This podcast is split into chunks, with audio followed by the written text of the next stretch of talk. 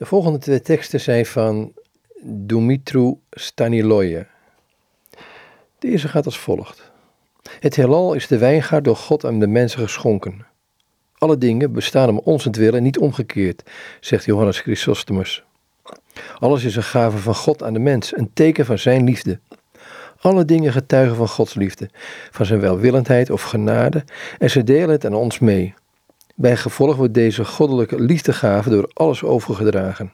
Juist zoals elke gave die wij elkander schenken een teken is van onze liefde en deze overdraagt. Maar een gave roept een wedergave op, waarbij de wederkerigheid van de liefde werkelijkheid kan worden. De mens kan God echter niets terugschenken, tenzij hetgeen hij zelf gekregen heeft. Zijn gave is daarom een offer dat hij in dankbaarheid aan God schenkt. De gave van de mens is sacrificium en eucharistie in de breedste zin van het woord. Maar wanneer we de wereld aan God schenken als een gave of als een offer, dan drukken we er de stempel op van ons eigen werk, van ons begrip, van onze offerzin, van ons eigen opgaan naar God.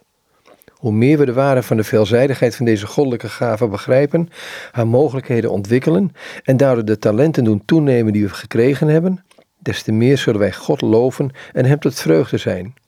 Want we hebben getoond dat wij actief deelnemen aan de dialoog van liefde tussen hem en ons. Een tweede uitspraak is als volgt.